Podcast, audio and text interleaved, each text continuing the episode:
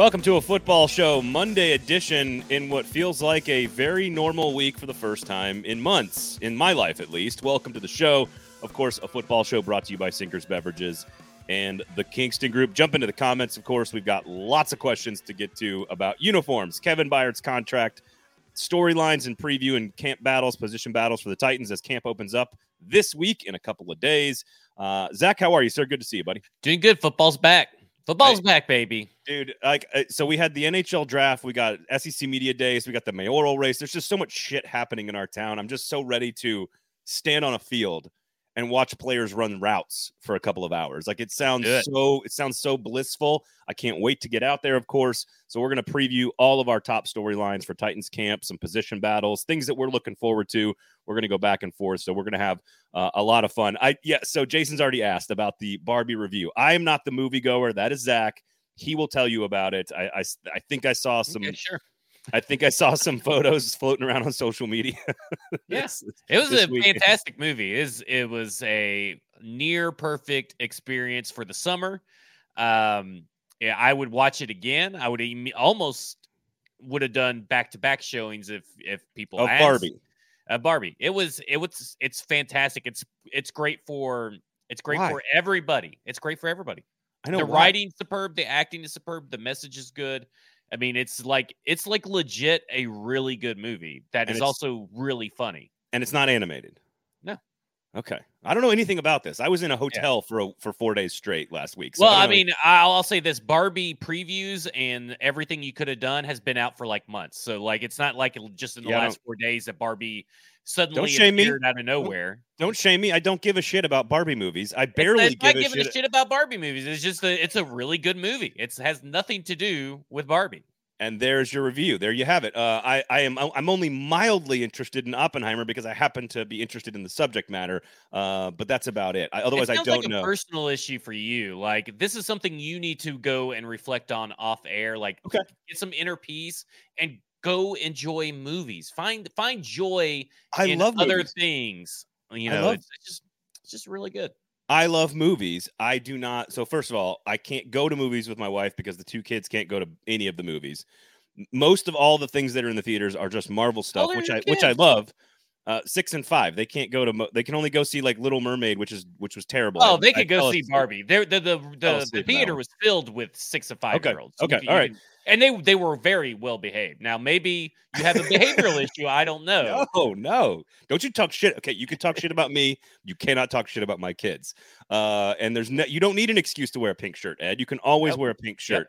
Uh, we get everything streamed in our house. We're just more patient than everybody else. I don't need to pay the 65 or 70 dollars to go watch on a night out when I can go pay 65 or 70 dollars at a at you know buy myself some drinks from Sinkers.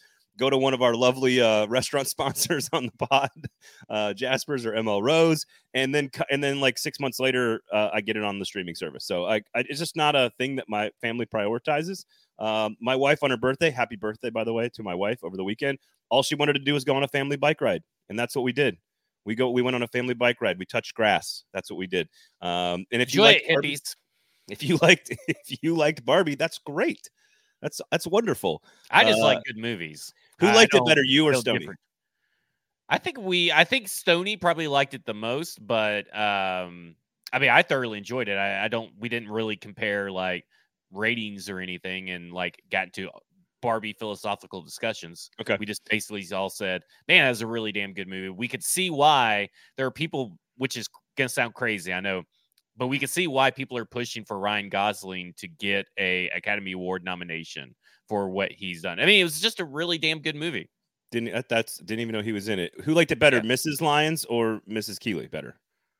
Uh, probably the same. I mean, I think I, I don't the I don't think anybody in our group didn't had any uh Okay. quarrels with the movie. Okay. So Uh, Easton Again, we, we don't go around with report cards and comparing scores or anything. We we went to David. Buster's and drank beer and just enjoyed each other's I company. was I was just curious. I don't know. liked, I, I would like uh, I don't liked know. it the most? That's all. Yeah. Uh, Easton fourth largest box office weekend in the history of Hollywood, but Braden could not be bothered. Nope, don't give a shit. There's an election happening in our city. Uh, okay, let, Which the is, Titans, which is the Titans are about to open. Oppenheimer and Barbie is going to bring more joy to your life and can actually leave a lasting impression where this mayoral race probably not going to really do anything. Well, some Whoever gets voted is probably gonna be gone in the next election. You do you, I'll do me. It's okay that we like different things. It's okay. It's all right. It's 2023. You can like multiple things. It's a, you have this problem where you can't like multiple things at once. You're very one track minded. I, I've No, I just don't care. I just don't care. Uh, okay. Uh, Titans, I do care about positional battles. I care about backup quarterback, receiving corps, all some, uh, you know, left tackle, right tackle. We're going to discuss what what we think is important to watch coming up in Titans camp. Give you guys a quick overview of all that, that's going on. The SEC media poll, the voting happened, and there was some interesting stuff. There was some tomfoolery, some some shenanigans in those vote those votes, uh, but also some interesting stuff that we'll get to. Uh, Joe Milton was a third team All SEC quarterback. That was interesting, as well as the Bama LSU split. So we'll get to some of that as well. The Kevin Byard contract is uh, already stackingtheinbox.com. Check that out. Zach's already got something up for you guys. So make sure you go look at that. Uh, and football and other F words coming up this week, I'm assuming will be spicy. Uh, so let's start with the uniforms. And I have a, a question that I- I hope that no one else is asking about this particular uh, subject because I don't think anyone disagrees that the uniforms are cool. like, like they're awesome. So I like it better than the, than any other iteration of Titans uniforms out there. I wish I- they. I, I would wish agree. the people of Nashville that were old curmudgeons back in the early '90s when this team moved, or late '90s when the team moved here, weren't such dipshits and demanded a, a small section of Nashville populace change the course of the coolest uniforms and all that kind of stuff, just because you know, just because they're yeah, idiots. uh, so they were 1981 to 1998, which includes the state of Tennessee, folks. Like they were Yeah. the Tennessee Oilers. I have to remind new fans that they were the Tennessee Oilers. the The logo is one billion. That's science. One billion percent better than Mhm. the flaming thumbtack. I do think that the rebrand that happened a couple years ago under Amy Adams Strunk has at least taken a step in the right direction to make them Yeah, a the little bit more help. The colored It- helmets help them. Yep, the dark blue. I think there was it's a little bit more palatable, and these will replace the light blue, which was always the weirdest uniform of the new Titans uniforms. Um, so I don't think there's any argument about like the logo being better and the colors being better, and like the they just look slick as hell, and they're going to sell a shit ton of them, and they're going to make a bunch of money and all this other stuff. I, I think my question is my question about the coverage and the conversation i don't understand the secrecy behind like unveiling them. Like we we you could watch youtube video of the oilers from for like two decades and see what they look like. But i, I guess my question is is it appropriate coverage to cover and talk about and consume ourselves with things like logos and uniforms? Because while they feel very insignificant to the t- like what's happening on the field and what's meaningful football analysis and who's going to be wide receiver one and how's the offense going to look under Tim Kelly. Like none of those things are even close to relatable. But having done this for 20 years, Zach, there are very few things that get more clicks in the entire sports world than uniforms and logos. And so, isn't that a pretty important part of our sports fandom? It, like, shouldn't we be dedicating time to things like this? Or is it just noise that gets annoying because it's a uniform, it's a logo, it's not football? Well, I mean, I guess it depends on who you ask, right? Because like PK, you know, he puts out this tweet on July 20th. Amazingly, the Titans Oilers throwbacks look like what the Oilers wore. While it will be cool to see them in use, I just didn't get the suspense for an unveiling of an old uniform. We know what they look like. And then turns around and writes a whole fucking article about it. Clicks, so baby. he knows, Clicks. yeah, yeah. So he knows that it drives clicks, and he knows that his negative attitude also drives clicks. It's just funny. I think my thing was was the long drawn out process of it because like the Seahawks unveiled their uniform just out of the blue. Uh, I mean, I didn't know that they were going to be doing those kinds of throwbacks. Maybe the they did, but then they, you know, they did a '90s theme. They changed their website to this whole thing you know, the Titans have been advertising this thing for two years, right? Mm-hmm. Because when they got announced, they initially went out to do it. Then they did these silly oil videos for a while, and then they make you wait to 8 p.m. Central Standard Time on a Sunday night. Like what? And for Yeah, a that's 30 weird. second video that it was okay. Like, I don't know. I, I think I think it's great, right? I love that they did little things here and there. Like this week, the the walking of the foot, you know, the walking up to pick up the helmet to actually reveal what the helmet was. And then there was the, you know, flashing of which helmet it may be.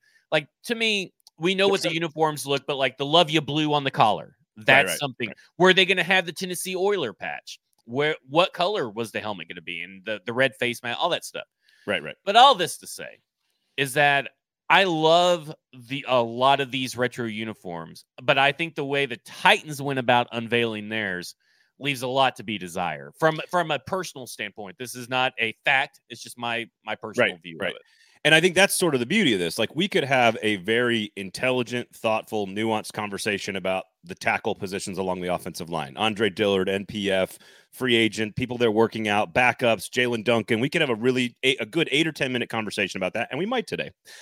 but but that right there will not drive that will not gain as much traction or interest or clicks or views or whatever you th- uh, versus like us debating like the 80s Patriots uniform with like the long snapper on it versus the Bucs creamsicles versus the Seahawks 80s versus this Oilers uniform. And if we had a debate about that, more people are going to be interested in that. And I I find myself normally with those types of topics saying, Jesus Christ, this is garbage. What are we doing? But uniforms are such a huge part of being a sports fan. We wear them on our backs, we watch them for every second of the game. Like they're such a huge part of it that while it is not meaningful to the win or the loss, it is incredibly meaningful to fans. And I don't think it's a throwaway topic. I don't think It is it is so super meaningful to fans. The, Yes. the way that fans complain about certain numbers on certain jerseys, like a three on a Titans uniform, and a, and they could hate, but a three on the the you know uh, a shitty ass orange Volunteers uniform, they'll love. Like I know. that's the minute details of stuff like that is lost on me. Now you unleash a horrid, hideous jersey like the Colts jersey, the this Indianapolis yeah. Midnight jersey, Yeah, that's bad. but and I, I they chose the screenshot that is the main promo are these two thin white guys who I don't even know who they are, but they're wearing like these loose. uh, The, two Alex the problem is, is that they they they are wearing these uh, the the shirt underneath the long sleeve t shirt, Hanes t shirt Yeah, underneath it, which makes it look ten times worse. Like who shot that? And mm-hmm. thought, okay, this is the guys we got to use, and this is what they got to wear. I love, but I I get it. I love these uniforms because I was talking about this morning, but someone else put out a tweet. It really had me thinking. They put this uniform side by side with the Seahawks uniform, which to me they're the two best throwbacks so far this year. Uh, I'd put the creamsicles and in a second. None of the reveals besides Seattle's was any good, by the way. But Yeah. I think that when you put them side by side, there somewhere along the way, and I don't know if it's just the way the fashion worked or the way that the NFL decided they thought was best, whoever's in charge of designing uniforms and they saw as best, they moved away from these distinct, bright, vivid colors that were different than it's kind of almost like NBA jerseys. Like NBA jerseys are just so multiple and stuff. At some point, I wish they would have gotten back to that. Like, I want more vivid colors. I don't need more like gradients. I don't need like funky fonts on there, you know, Yeah, yeah, comic yeah. Sans or whatever you want to use. Well, it was the Broncos, like in the some late. It was the Broncos in like the late '90s that went from like the old orange crush jerseys to like the ones with like the piping right here that were blue, and it was Terrell Davis and John Elway. And I remember that being like a huge shift into this modern world. And the Miami Hurricanes in college football did it right. They had the the piping right here, and like uh, we added all this weird stuff to it. And now, like, so I don't know. I want to know what you think about the Jets and Giants uniforms because I don't like the Jets going I back. I don't know what the fucking difference is. You you So- cannot tell me what I don't. no, no. Other than the logo, I don't. The, the Jets, the white ones they revealed today, look just like the the ones they always wear. I was guess. talking about the switch they made, like I think it was either last year or the year before, where they went back to the like Rich Kotite '90s looking Jets. But when they go back to the N, like it's the it's the it's the football logo on the white helmets that look so much better because it's the 60s and 70s from the 80s green helmet with the Jets across the side. Just like the when the Giants switched from like That's another one that got lost on me. I didn't see any difference. then when they switched to the NY on the side and made it retro, like the old school stuff, like everything goes around fashion wise. I understand that. We all have Yeah. like these 30 year cycles of whatever the shit's popular. I get it. But, the, but I, I agree with you on like the, where the NBA loses me is where they have like 14 versions of one team's uniform. Like I can't, I can't deal with that. I like the, when they do the city, the city uh, view or the city jersey series or whatever. I think Those those, are cool. are great. I really like all the the jerseys. I like the Vancouver stuff. So like when the Memphis stuff when the Memphis Grizzlies do the Wear Vancouver. Grizzlies and do those and all that kind of stuff, I'm all in. Like you can, I'll buy it all. I mean, it's kind of like the Oilers stuff. I I will buy all the Oilers. I won't buy a jersey, but I'll buy all the Oilers secondary gear. It is the only Tennessee professional football team gear that I would ever think about putting money into is the old oil derrick and the old color scheme. Because to your point about the colors, how many teams in professional sports uh, have some combination of red, white, and blue? It just there, there's just so many of them. Whether it's just red and white, whether it's just blue and white, whether it's red and blue, like there's just so many in college and professional sports that that is just such a basic thing. And the Oilers are total. The, the, the, it's just different. It's totally different with like that neon red and the baby blue. Mm, Yeah. And I and it goes to I, the, the I still don't understand the thumbtack, the flaming thumbtack. I don't I don't understand it, and it's not trying to be. Well, it's I'm not trying to to be overly you negative, know, but like there's a there's the Greek sword, and then there's the the torch that that's what it's supposed to all represent, and then you got the flag. It's too many symbols crammed into one symbol. That's the problem. They're they're trying to do the Tennessee flag, two different Greek symbols, and then you know trying to you know throw something. You know, it's just to me, it's Yeah, just yeah, it's too much. It's just It's too too much. much. So I, I think I my question is, and I, I don't know what we accomplished, but it's a fun conversation for me because I find it interesting that it is such a like it, it is not a meaningful topic football wise. It doesn't And- affect games. Right. And most Twitter conversations that just stir shit up that get people so engaged and enraged are largely silly, stupid, meaningless conversations. Right. But uniforms for like a nine year old kid, like I remember they just hats and uniforms mean so much to people. And I totally get it. Like, I don't like the Packers. Um, I don't. I don't like almost any of the Packers uniforms, except for Oh, the really? one that. Well, I like their their very random new, like it's their third one. That's like the color rush jersey, but it's like dark green with like weird yellow stripes because it looks like it's from 1968. Like that's why I like it. And and so I don't know. It's just it's just one of those random topics I wanted to bring up because I think people are uh, yeah. Red face mask is dope. I agree. Yeah, like I, uh, people, the fans good. have been clamoring for ever that they incorporate more red into their jerseys. This is not a new thing, and I wish they they're Yeah. fine. Obviously, you know it's a lot easier when the Oilers kind of lay the groundwork for it, but I wish they would have done that in the newest ones. Added a little bit more Yeah. red tweaks to it. Uh, currently wearing a red shirt, brought to you by Sinkers Beverages, of course, right there. Sinkers Beverages uh, in East Nashville. Sign up for the in crowd. We're gonna have some cool allocations for you guys coming very, very soon for our Russell's uh, barrel pick that we went up and and had a choice. We're gonna have a couple cases to give away, so make sure you go sign up for the in crowd. Make sure you're signing up. Uh, Bluegrass as well in Hendersonville. Is it the BOB? Is that what it's called up there? BOB.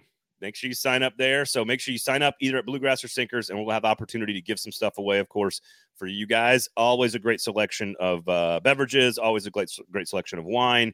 They, they they're in there making cocktails for you guys. They have tastings in there as well, and of course, you can search Uber Eats and have the booze delivered directly to your house. They drive so you can drink. Kingston Group as well. BuildKG.com is the website. We've, you know, they've been a, a great partner for ours basically since the very first like spring of that this company existed almost three years ago. Uh, and I just they do fantastic work. And if you need something done on your home, big, small, large renovation, custom build, buying or selling, just talk to them, have a conversation, ask what you need to ask. They're going to help see you through that process, whether they're a part of it or not. That is how gracious they are with their time and their energy and their resources. So just talk with them. The Kingston Group, they will absolutely do right by you. My family uses them, so so should you. Okay, Kevin Byard's contract. I recommend signing up uh, and subscribing to stackingtheinbox.com. Uh, Zach, you provided a quick little analysis to the entire portion of the contract. So before we get into the details, the cap savings, what this means for the future of Kevin Byard, which I find to be the most interesting part of this conversation, uh, just quickly break down for everybody what actually took place. Did Kevin Byard take a pay cut, like the story was back in March? Technically, yes. I mean, if you if you are taking less money in a given year than what you originally set, and this is if you look at the cash, the yearly cash he was supposed to get paid. If you're taking less money in year in a year, and it's not guaranteed that you're going to get it the next year back and earn it, then yes, you took a pay cut.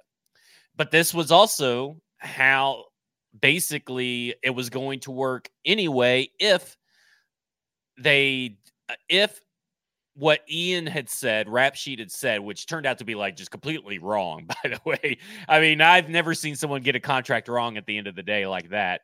But it, even if there was incentive based and they turned it into incentives and he had to earn it, he would have had to hit everything to get the incentive. And those incentives are dubbed not likely to be earned because they're not likely to be earned. like is legit what they're they're set up to do. So he was going to take a pay cut either way. But this was a renegotiation. I know there is an element of a restructure, but you have to remember a restructure does not need the permission of the player. He got a signing bonus or basically a restructure bonus because he negotiated to take 4 million additionally and put it into next year. Basically what they did was swap the yearly cash between 2024 and 2023 and the cap hits of 2024 and 2023. The only difference is is that if he is not on the roster, which is likely going to be March of 2024, if he's not on the roster by the start of the league year, or they don't have a negotiated contract and he's cut, he is going to lose $4 million, which essentially means he walked away with $4 million less. Uh, so 19.6 million was his hit. Now his cap hit will be 11.7 million. The cash, as you mentioned, goes from 14 to 11. There's the three million dollar pay cut that you're talking about. The cash on hand goes from 14 to 11. That then switches next year, right? It goes from 11 up to mm-hmm. 14. Mm-hmm. So he's got to be on the roster next year to realize that money. It essentially is a two-year, 25 million dollar contract, for lack of a better, uh, just very simplified way of putting it. Uh, he's got 13 million dollars, I believe, in dead cap money because he also took a lesser base year. salary next year as well. Right. It still doesn't matter, but a, some of the portion of his 2024 base salary was incorporated in the one of the bonuses, if you will. And he goes from 14.7 million dollar cap hit next year to a 19.5 million dollar cap hit. So again, everything just inverts from one year to the next. The Titans can walk, and this is to me like the more interesting part of this because the Titans can. There's two automatic void years that happen in 25 and 26. That's just going to happen. But they can walk, as you said, they can walk away and cut him at in before the start of next year, league year in March of 24. If that were to happen, there is some dead money, as I mentioned, on the cap for next year. But it it that is to me the first line of demarcation for the future of the Tennessee right. Titans and Kevin Byard. No doubt. That that now things have to either they have to either decide we are done with Kevin Byard in March of 2024, which is possible, or we have until then to renegotiate a new contract that that will eliminate all of this and create his probably and I think you said this in the article like what would be probably his last contract maybe in the NFL but certainly as a Tennessee Titan. Yeah, it's it's a it's a deadline. Uh you you these are standard across the league. This is not something they cooked up and decided only due to Kevin Byard. Do you remember there was a deadline for Derek Carr just last year and they we all knew that there they he had to be cut at a couple of days after the Super Bowl. Here you have till March. And what they are doing is putting negotiations not really on the back burner, but not at the forefront of their mind and focusing on 2023. This this was this is an obvious play for both sides, right? So you as the Titans are buying time to renegotiate with a player, okay, to whether that's an extension or uh, uh, likely an extension.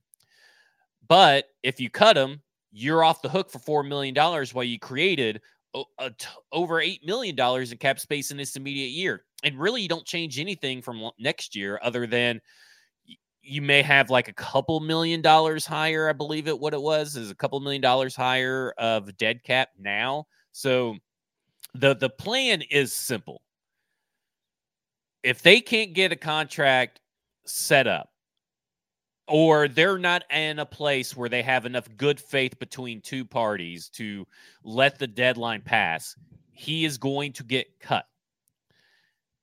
It's just as simple as that. And that's yep. that's that is what that deadline is what that money is for. He will get paid that money in an extension, obviously, because you reconfigure stuff and he'll get paid some of that money. And then it wouldn't be a pay cut. And technically, if you if you get your contract renewed, it wouldn't be a pay cut anyway. But this, they obviously could not find the time or settle on the number for this year. And this is like a handshake, head handshake nod, nod, wink, wink, nudge, nudge kind of deal. And you scratch our back, we'll pay you $7 million up front if you push this over here and how much we're going to do and all this kind of stuff. You know, that's kind of what this is. So he turns 30 on August 17th. So in a couple weeks, he'll turn 30. So this, he's entering his year 30 season. He has played 114 out of 114 games. I just want to point that out. um, how how dependent is his future on how he plays this season? A one hundred percent tied to if he all gave, or yeah, that they're they didn't really want to pay him anything, right? I mean, like they are were asking him. This is they were asking him to take a pay cut. They got what they wanted, and you don't ask someone to take a pay cut if you value them long term because obviously they could have spent time doing something different and they could have waited and changed stuff around because you didn't need all of this money theoretically that they generated for right. this year. Right. So to me this is like if his play falls off, if he gets injured and it's a really bad injury like a season ending injury at his age if those two things happen or one of those two things happens, then they're off the hook. They don't have to pay him next year, and he will likely be gone and be, and it will be under the guise of we couldn't really come together on a right. deal, but we want him to be able to hit free agency and see what they got. Because remember, when that guarantee hits at the start of league year, they they're on the hook for it, or the other team is on the hook for it as well if they decide to try to trade him. Yep. Uh, and so I listen. I I think I, I guess the reason I ask that is not so much like if he's injured or hurt or the play clearly declines, like they're obviously baking that into the decision making. As you said, yeah. they were already if he doesn't that. get like if he only gets like two interceptions, right. but he's still very good, or if he doesn't get a Pro Bowl or All Pro, that doesn't really matter. It's just about his play on the field. That, that, that what right right. What I mean is is like it could go downhill because he's getting older, and if it goes downhill, well, they've baked that into the the mm-hmm. process, mm-hmm. right? That was the whole point of the pay cut yes, it was also in, in, in order to bring in DeAndre Hopkins and try to give Kevin a chance to have a winning team this year, to win the division this year and compete this year, which you could argue is good for Kevin Byard, right? Uh, and every player on the team. But I think my the question is more about like how good does he have to be to earn an extension? And if he doesn't drop off at all and plays all 17 games again, which he has never not done in his career, which is pretty impressive for a player his age and his caliber. It, don't you have to seriously consider bringing him back? I mean, I guess. Oh, maybe... Oh yeah, I think that's the plan, but they have to get the extension done. Yeah. Like they they they have the deadline. It like and and that league year that from Super Bowl to the league year beginning is such a long feeling. Even though it's only a few weeks, it's only like yeah. four or five weeks, but you got the combine in between that, you got the Senior Bowl in between that so they're going to have plenty of time. It's like they, you know, they went up to the. Really, we don't know much about Ran Carthon's negotiation ability and free agency with current players, but they they went long into before with Harold Landry right up until the deadline. So you have right up until the deadline to do it more than likely, unless they do it like a couple of days after league year or something else, you know. I'm kind of springing this on you. Uh, it doesn't have to be a long conversation, but we did this sort of a couple of weeks ago. Like, how do we evaluate Ran Carthon? And and so far, Jeffery Simmons is a is a big check mark. You got the Kevin Byard contract sort of figured out because, as we've yeah, said, he got, weeks, he got what he wanted he got what he wanted. And for weeks, we said, like, this is going to be a, a, thing until it's not a thing. And then when it's not a thing, it's not a thing anymore. Now it's not a thing anymore, but until March of 2024. Um, and then, of course, uh, DeAndre Hopkins gets signed. So I, I think, I think in this last month, dude has done some work. If, if, if it all works out. yeah. Well, he's done, he's been very proactive and he's done stuff that he needed to do anyway. I mean, I told everybody in February that this contract needed to be messed with at some point, and it'll be the same tweet I tweet next year once the Titans are eliminated from the playoffs. The the first step is figuring out what to do with Kevin Byard's contract because they are not going to let him play on a $19 million cap hit. They're just not. I told you guys that already, and I'm going to go ahead and tell you now so you can go ahead and write it down. You know, I when I tweeted that tweet last year or in February, and I get all these people say, "Oh, they're not going to mess with it." They're, you know, all these replies, and I think three people bookmarked it because you could see how many people bookmarked it. I really want to know who bookmarked it and say, "Hey, How about them bookmarks? How about them bookmarks? T-shirts, T-shirt. Yeah. How about them bookmarks? Uh, okay, well that that about does it. I think it was pretty obvious it was happening, and then of course now we've got another Byard contract watch next next spring. So Mhm. uh, there you have it. Again, I think he he and Derrick Henry are the two longest tenured players on the team right now, and again, 114 games out of 114 games played. Just pretty pretty impressive, dude. Uh, when you think about it, not that that's that that goes without saying. All right, some camp questions here. I thought we could kind of go back and forth on this because as I don't listen to a ton of radio, every now and then I catch sort of the conversations that are happening in the ether and radio and newspapers and websites and you know Twitter sphere, or I guess it's X, whatever the fuck it is now. Um, I, I I am curious what storylines you think are meaningful, which ones are interesting to you, and which ones you don't find interesting at all. And I'm gonna I'll start with one that I I, I think is kind of interesting, but I'm not sure it'll it'll match the coverage, and that is the backup quarterback situation. like I just don't. I don't think it matters to the team who is the backup quarterback. It absolutely matters. no, it is it the is team. right. No, my let me finish my point. Ryan Tannehill is the starting quarterback for all 17 games, and that is the way you win the division. End of discussion on the starting quarterback. Who is the backup to me is a fun thing to watch, but hopefully should have no bearing on the win loss record of the team. But it has a bearing on the future of the team. Sure. Like that that is that is the aspect that needs to be covered. Okay, so we saw Malik Willis bounce back to a acceptable backup level quarterback job supposedly from what you guys have seen from last year what we last saw Malik Willis to this year. We saw Will Levis have his struggles, but it absolutely matters that someone wins decisively and looks good doing it and how do they handle from when they were off to when they're back so ha- has will levis made great strides oh, has yeah. malik willis made even bigger strides that stuff matters i agree with you that it ultimately does not affect the 2023 season but it does affect the future and that is what is Sure. important about the backup conversation Sure. I guess uh, I I think I, guess your my, maybe my follow up would be uh, it doesn't matter who wins it now. Like I agree with you. Analyzing Will Levis against Will Levis is important. Analyzing Malik Willis against Mil- Malik Willis is important. analyzing them against each other is very important I I think it can be. I think all that matters is next year analyzing them against each other and what they and maybe What- tracking tracking them. But they're they're not to me. They're not. Com- I don't know. I'm trying to. Maybe I'm not articulating this well, but if if Will Levis wins the backup job, that is a big story for Malik Willis's future with the team. Because he's probably not going to be here next year if that is the case. He may not even make the roster if that okay. is Do the you ex- So that's you not- very important. f- for- true? and you- that explains about Will Levis to me. Do you not expect that to happen? I I don't know. I mean, I have to see them play preseason. I mean, do I expect it to happen? Based on what you guys have said that you have seen, no. And I have to rely on what you guys have seen at training camp and what you guys have reported. Uh I mean, I I I would be surprised if Will Levis is not the backup quarterback, and if he is not, then it's a story. But if I- he is, it's not a story to me. Like he's the backup quarter. He was drafted in the. I think Where- it is a story though, not in the Okay, sense right. that I don't think it's a story in like I think it's a story that they believe enough in what they've seen from Will Levis in preseason that a guy like Malik Willis can't can't even beat him out. That is a good thing for this team. That has a bearing on how he's perceived heading next year, heading into next year, and it perceive it's a big thing about Ryan Tannehill's status. It's a very Okay.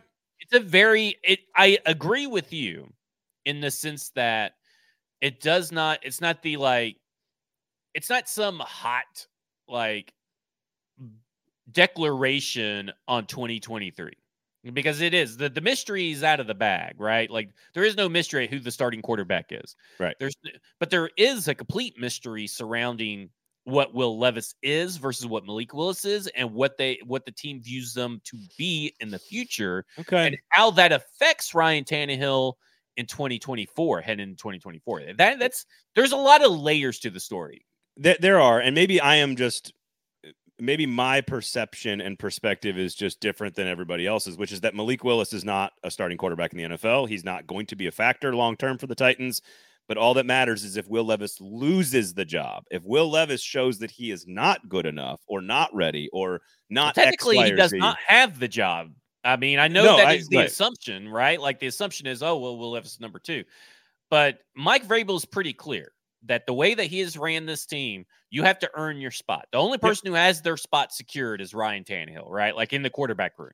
He's the only guy yeah. that has a, uh, in the quarterback room secured these two are fighting and battling okay. for the the spot and that's what the that's what Mike Vrabel wants that's what the team wants they want someone to win not someone to lose if that makes sense no to- totally agree with you they absolutely want it to be a competition i would to me it is not a story if will levis wins that battle out of camp it is a huge story if he loses the job out of camp that that yeah. maybe that's the way I, I should i should say i, I think it, I think it's a little bit of both because i think it's how you frame the story you know, and that's what you won't get yeah, on radio, yeah. right? Like you're not going to get the the nuance that you're looking for in radio that you that you personally and I think our listeners and readers and all that kind of stuff, the people who follow our work, you're not going to get that from radio you're going to get like the hot takes or the, the right. this means that Ryan that Malik Willis uh, uh this means that Ryan Tannehill's days are numbered. Will Levis you're, is a bust. yeah, you're going to get all that kind of stuff. Yeah, yeah, yeah, whereas you. really if you frame the story the correct way, which which I think is the bigger discussion is how should media okay. be framing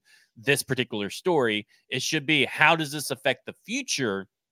Does Will is Will Levis what's his progression behind the scenes as well? Like it's it's yep. a it's a conti- it's a continual story that has to be followed and monitored. I, I agree. To me, it is almost like ninety nine percent about Will Levis.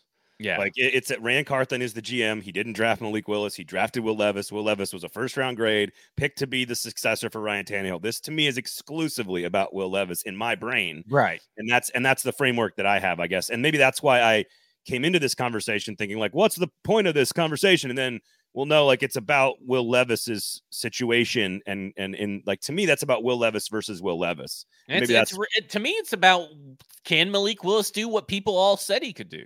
Yeah. Can he overcome, learn, adapt, and thrive? Right? Because I mean, this offense technically if you if you had said that this offense is going to be the exact same of the Houston Texans offense, which is basically just someone running around and throwing deep, which is what Deshaun Watson ultimately did a lot of, it would sound like it would fit Malik Willis pretty well. Yeah. And it's not as complicated. So it's very interesting because it's very interesting to see to me the Malik uh, Willis aspect of the story is very interesting because he's the guy putting in the work, right? Like he's putting in the work, he's keeping his head down, he's humble, he is trying, trying, trying. But is it is is being a good guy and trying good, good enough. Malik yeah. Willis? Yeah. And that's I, that to me is an interesting part of the story. By the way, Will Levis now contractually a Tennessee Titan, just to make sure we all got that across. Um, uh, so then give me give me give me one of yours. Give me the top storyline. Give me the top thing that you can't wait to see because I've got one that's not the backup quarterback. it well, it's DeAndre Hopkins whether he practices. How much does he practice? Because if you go through this offseason, similarly to what they did when Julio Jones came, where Julio Jones barely practiced, AJ Brown barely practiced, and you come out in a new offense to Ryan Tannehill, and none of it, him and none of his weapons are on the same page, you're in for a world of hurt. Now, the Tennessee Titans have shown that they want to get things settled early and often, but now DeAndre Hopkins has to want to do his part, and now there's a lot of smoke around DeAndre Hopkins, whether he wants to practice or not. He wants to practice. It's always been about taking care of his health and load management, not that he's lazy. So, how much now that he's missed OTAs, he's missed out on mini camps. You know, he's not done any of this preseason work for or for any NFL football team. I, I'm sure he's worked out and stuff, but nothing about the rigors of going through and learning all this stuff how much does that help him participate more in training camp? So I, I, was there when Julio got hurt. He was participating in uh, almost everything, and then he got hurt, and then that kind of derailed that entire process. I, I would say so. I to me, my number one thing that I wrote down here for what I cannot wait to see, what I'm going out to practice, most excited to look at. is I wrote down positionless football. And a big piece of that is DeAndre Hopkins. And I think DeAndre Hopkins, much like Julio Jones, will probably get disproportionate amount of coverage based on what what has to happen. And I think what you just said is what matters the most, which is getting everybody together on the same page as quickly as possible. Because the whole point, and we talked about this, of DeAndre Hopkins being on the team is to free up everyone else to be moved around and for them to get super creative and for Tim Kelly and Ryan Tannehill and Mike Vrabel and all and O'Hara to get all these guys and move Chig around and move Treylon Burks around and find out where Spears fits and figure out if Kyle Phillips can play full time in the slot, like and and and figure out if all this works. Like with right. all the pieces on right. the field, you got to make sure it actually yes. works, right? It's not just yes. about doing it. And the only way it works is when you go 11 on 11s right. and you have DeAndre Hopkins out there going full speed against the defense. And and I can't wait to see how all of it comes together and what all of it looks like the formations and the personnel packages and all the different stuff uh, of which DeAndre Hopkins is the biggest piece. I also think, again, the rookies and the second year players are a big part of that. Wh- whether that's Spears, whether that's Phillips, whether that's Chig, like Treylon Burks, like how have they developed? Do they still look as good as they did in OTAs and minicamp? Like it's it's to me, it's the positionless football. What does that look like on offense, and how quickly does it all come together? And if that's uh, to me, I'm not worried about Tannehill in all of this. I'm not worried about Derrick Henry in all of this. I'm I'm not really worried about even Tim Kelly or the coaching staff. It's about the the weapons. It's about the receivers and the pass catchers understanding the offense so fast that they can run it without thinking about it. And that's you're, that's what I want to see. Start the season with easily your toughest stretch of football. You have to be on the same page week 1. There is no you know when Kyle Phillips and uh, Lauren just pulled up, so these dogs are about to go crazy when she walks in through this door. It's just because you're making really great points. Yeah, That's but you know, you saw the work that Kyle Phillips and Ryan Tannehill put in all training camp come to fruition week one. The the offense in week one versus the Giants did not look as sluggish as it did versus week one in 2021 with Julio Jones, AJ Brown, and Taylor Lewan and all those guys versus the Cardinals. Yep. So the point is is that not only do I think that these guys need to be at training camp uh, the vast majority of the time, participate in throwing, getting to know each other, and taking parts in 11 on 11s and 7 on 7s. I think there's got to be a, a, one preseason game at least where they do a whole quarter uh, and get two drives in. I just think you just need it. You just need when you have a new scheme and you have a new I mean, it's an almost entirely new offense, right? I mean, your offensive line is entirely new. DeAndre Hopkins, you got Tyjae Spears. I mean, I mean, were Burks and Phillips playing at the end of the year last year? Yeah, right. I mean, like no, you got to get all these guys back in there and get you got to get you know Kyle Phillips has to take a couple of hits in live game action. You know, Jet, you know, probably same with DeAndre Hopkins. You know, sometimes you just got to get through these things and you know, I, I, the offensive line will get a lot of work together in preseason, but I think that the rest of the guys have to get some work how, together in preseason. How many players that you expect to start in week one were starting in, in week 18 against Jacksonville? Oh, Seriously. Aaron yeah. Brewer, but not at the same position. Yeah. Seriously, who else? Like, eh, like NPF's not going to be there. Nope. Like Phillips didn't play, Burks didn't play, Tannehill didn't play, Derrick Henry yeah. and Aaron Brewer. Aaron Brewer. That, yeah. Is that the only two people that started in a potential Chig, pseudo Chig? But but he but he's in a different role. He might not have started that game. He might have been on the. You know what I'm saying? Like yeah, I mean I acknowledge what you're saying. Yeah. But so two and a half. Yeah. Two and a half players with a new coordinator and a new GM, and all an offensive line coach that's new and a running backs coach that's new. L- literally, all of it is new from the the play the pseudo playoff game you had to end last year. And I agree with Avining that like I don't know if if Vrabel will. And and maybe they do enough in training camp where they don't feel like they have to. But to me, I feel like it's got they it's just to me it's a necessity. It's it's yep, a necessity to just get it all not knock everything out. Like just get in there do a couple of plays. They don't have to be like intricate plays. Get in there take some hits go down the field put some points on the board carry some positive momentum instead of having zero momentum And for those uh, who are listening on the pod, A being says uh, Vrabel is not playing them in preseason. He prefers the joint practices. I do agree that he prefers the joint practices. There's yeah. no question about that. Now, also, can we get a definitive statement on how to pronounce that A Ving's name? Is it A Vining? Is it A Ving? Is it A Vinning? How, how I need to know how to say your name, uh, buddy. So just let me know. Tight, tight. Give us like a phonetic spelling of your of your handle there on the YouTube. I, I would appreciate that. Um, the other angle to me on this that ties directly into all the positionless football on the offense, and I think it is just an enormous storyline, and that is the tackles. Um, like dining. Okay, so a vining. A vining. There you go. Okay, thank you, sir.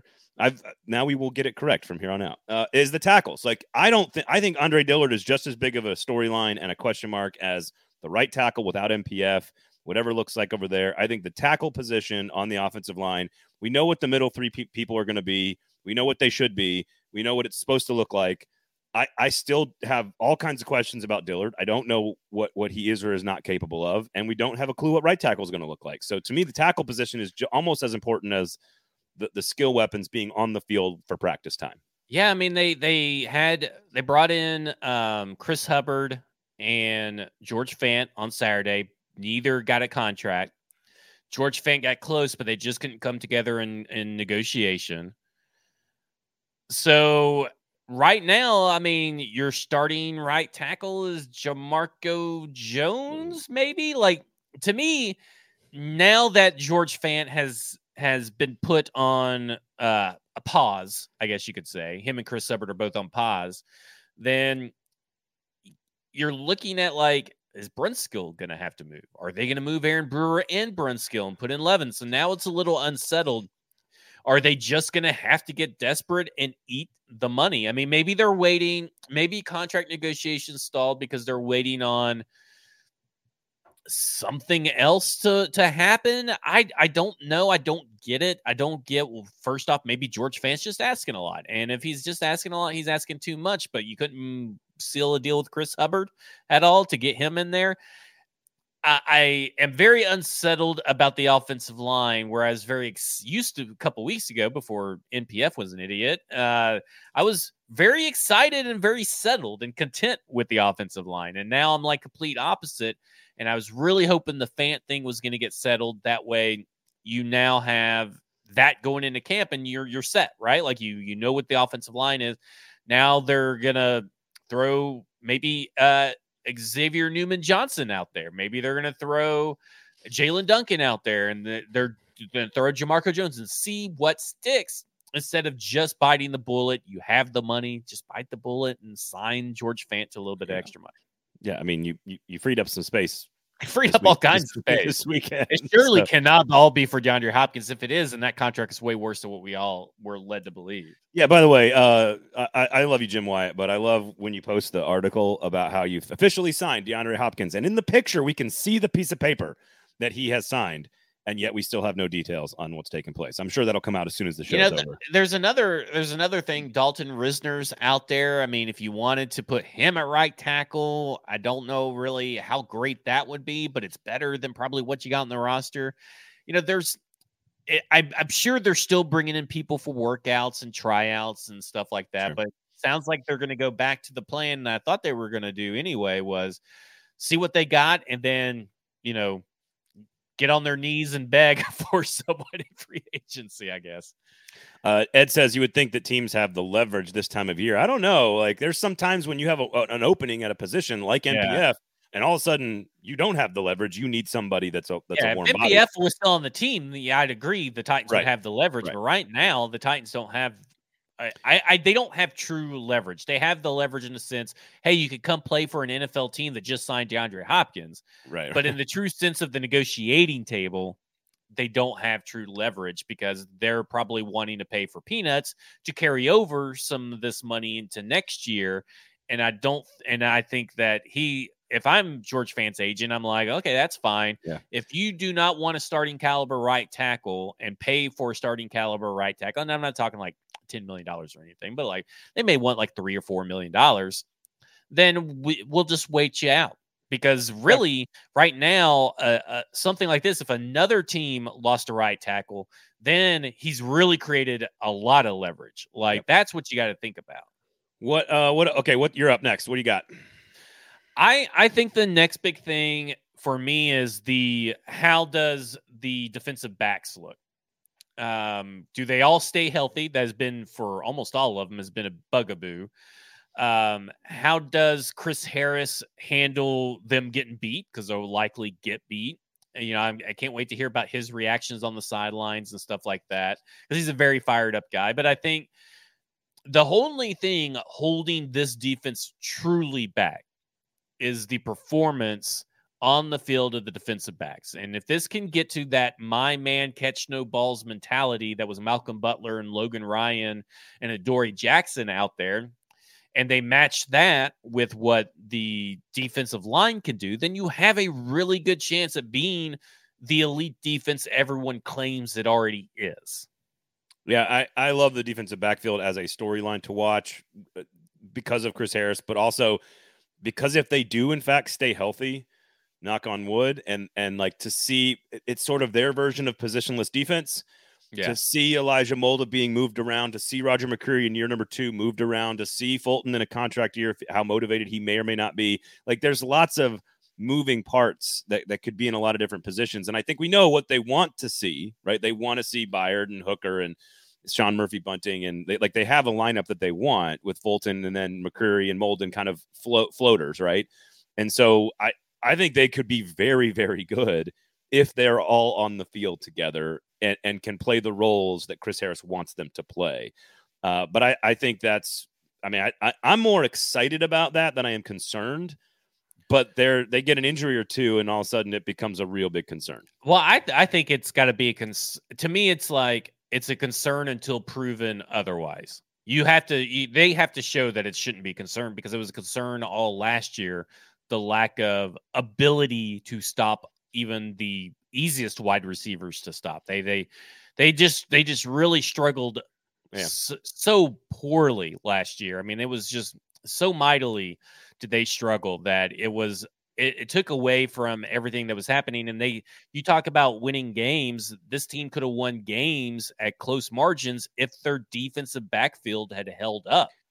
I, a really big concern for me. That's the only cons- true concern I have on defense is the cornerback play.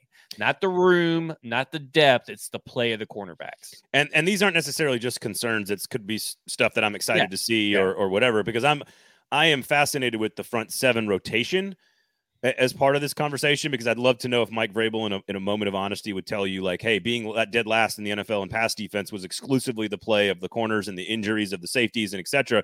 Or is it because we didn't have any middle linebackers on the field for the second half of the season? Uh, or now we, we didn't have Harold Landry, or there's no depth behind Jeffery Simmons and Denico Autry. Like, but Dupree's absence, like I, so, I think the you know Rashad Weaver's development, Monty Rice's development, Al-Shaair's fitting in, and how does he play? I, I am fascinated. Like, is Jayden Peevy a name? We've seen Mike Vrabel develop guys that break out on that position. He's got all the the, the, the, physical attributes, right? I mean, everything that you're looking kid. for. Yep. So, and then Naquan Jones, of course, is a big part of that defensive line too. So, I want to see what the rotation looks like at edge rusher and pass rusher, and I want to see what the rotation looks like at middle linebacker. So, it's sort of like the second tier group, uh, group front seven guys. We know who the top tier front seven guys are, right? We know Landry and Simmons and Tart and uh, Autry and Shaair. To me, it's the second tier guys in the front seven that are more interesting to keep an eye on. And if they build some depth, fascinating, which ties into one of my uh, things here, which is just all the ACLs. I just want to see all the ACLs and see what they look like and how people are, where are people in their Dillon Radunz, Caleb Farley, Harold Landry. It'll be a while before you see the first two because they're on right. the pup. But no Harold Landry on the pup is fantastic news for where yep. they feel that Harold Landry's at. Yep. And I am I am with you. That was one of the things I was going to be excited about seeing because I want to see what Harold Landry looks like. How how much does he trust his ACL? What does him and Arden Key look like on the field together? Yep. Ha- what kind of jump does Rashad Weaver take in year three? We've we've always thought that Rashad Weaver had all the tools in the toolbox, but he's just not athletic enough to make an immediate impact like other other edge rushers. He was always going to have a slower progression to impact. Now, last year he did get five and a half sacks, and he was pretty good when when needed to play. Now he's back into the rotational part of the depth chart and he's going to rotate in. What kind of jump and impact does he make in year three, especially now with the court case not looming over I was his head? say, yeah, free of distraction now as well. Uh, good question by Ed Henry. Of course, I wonder if they will practice at the stadium a couple of times to get a feel for the turf. I assume the answer is yes on that. Um, uh, the other one here I'm going to throw out is place kicker. like, like, like special teams. Yeah. Like it's not just it's not just the kicker either. We know the punter set is set, and we know the long snapper is set, but it's Once returning. again, the returning returners. and it's returners and place kicking. I think special teams is interesting to watch. I just feel like summer. we're in a time loop with those two conversations. But it, I mean, it will be interesting to see how much leash and leeway the kickers get, especially with you know Mason Crosby living in the area. A couple other kickers got kicked or kicked off their team. Robbie Gould is still out there as well, who has you know uh, history with Ran Carthon. So it'll be interesting to see how much leeway these kids get and who Yeah. actually Yeah. ends up the starting job. But the kick returner, I'm like, I don't know if you saw Jim Wyatt's piece on like the special teams breakdown, but like he listed like 30 names as kick returner, like on the special teams piece. It was something ridiculous. It was just a jumbled mess. Use bullet points, Jim. You could have instead of trying to put them all in one paragraph, but it's just an it's an insane thing that Yeah. yet again we have no clue who the returner is. and it doesn't as we talked about on our special teams episode go rec i recommend go check it out rate review subscribe. Uh it matters a lot less this year on kickoff returns because hopefully you're just fair catching every one of those and taking it on the 25 um but certainly it matters in the punt return business. I mean it's that's Mhm. a big deal. So uh i, I think special teams once it, you- you're exactly right like deja vu all over again. Here we are uh, discussing the returner and have they have they cheap is it is it are they going too cheap at place kicker? Like that's the Yeah. other thing. Is like it, it you know, uh, and of course, yes, uh, Shrike one thirteen forever a circle as long as Aukerman is there. I, agree. I think Vrabel's got to own some of this strategy as well. I think. yes, I mean it's. I mean he's ultimately in charge if Aukerman has a job or not. So like yeah. I mean it's Vrabel's fault, but it's but you know I don't know. I like it.